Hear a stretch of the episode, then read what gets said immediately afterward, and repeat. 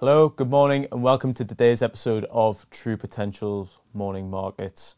So in today's episode, we're going to cover off asset market performance from yesterday, and then also give you a review and an update on some of the key data points and bits of information that was released yesterday. So as promised, starting with asset market performance, if we think about equities and how they performed yesterday, and starting closer to home in Europe and in the UK, equities performed fairly strongly yesterday, with, depending on what index you look at, performance being up roughly 1 to 1.5%.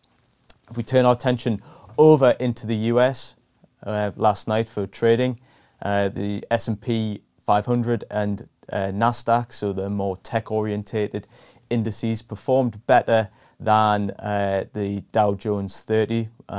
Off the back of the strong performance we've seen in the communication services sector.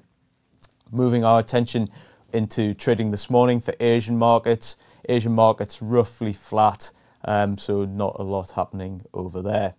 Then if we think about what's happening in commodity markets, we've seen the oil price, so the amount per barrel of oil, increased to $120 now, and that's following the decision from Saudi Arabia to increase the price that it's willing to sell its barrels into European and also into Asian markets. Now, what's been the reaction of that? Well, we've seen bond yields move higher, so investors once again thinking about that path of inflation and the retrospective monetary policy action that we might see as a result. So if we think about the US 10-year Treasury, it's once again breached that 3% yield mark yesterday. Now, if we move into some of the key data points from yesterday, if we think about what happened in Australia, so the central bank had its monetary policy meeting, where it's thinking about how it wants to set its policy going forward.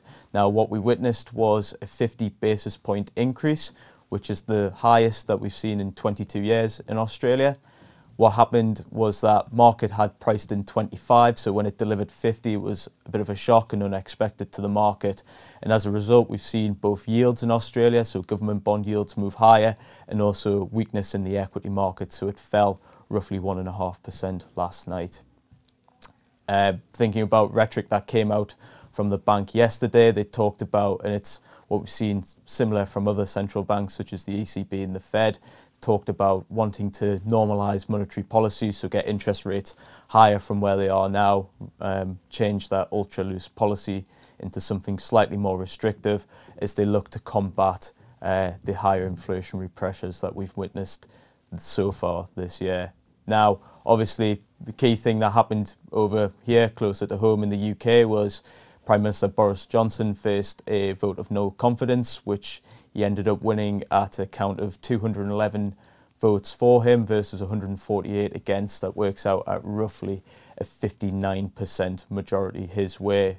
That is a lower victory than what Theresa May faced when she faced her own vote of no confidence. Now, really what we're focusing here at True Potential is what's the impact on asset markets, and really the main place where the vote has showed up is within currency markets, so in sterling. And what we've seen this morning at open is sterling down against the US dollar roughly 0.5% and roughly 0.4% weaker against the euro.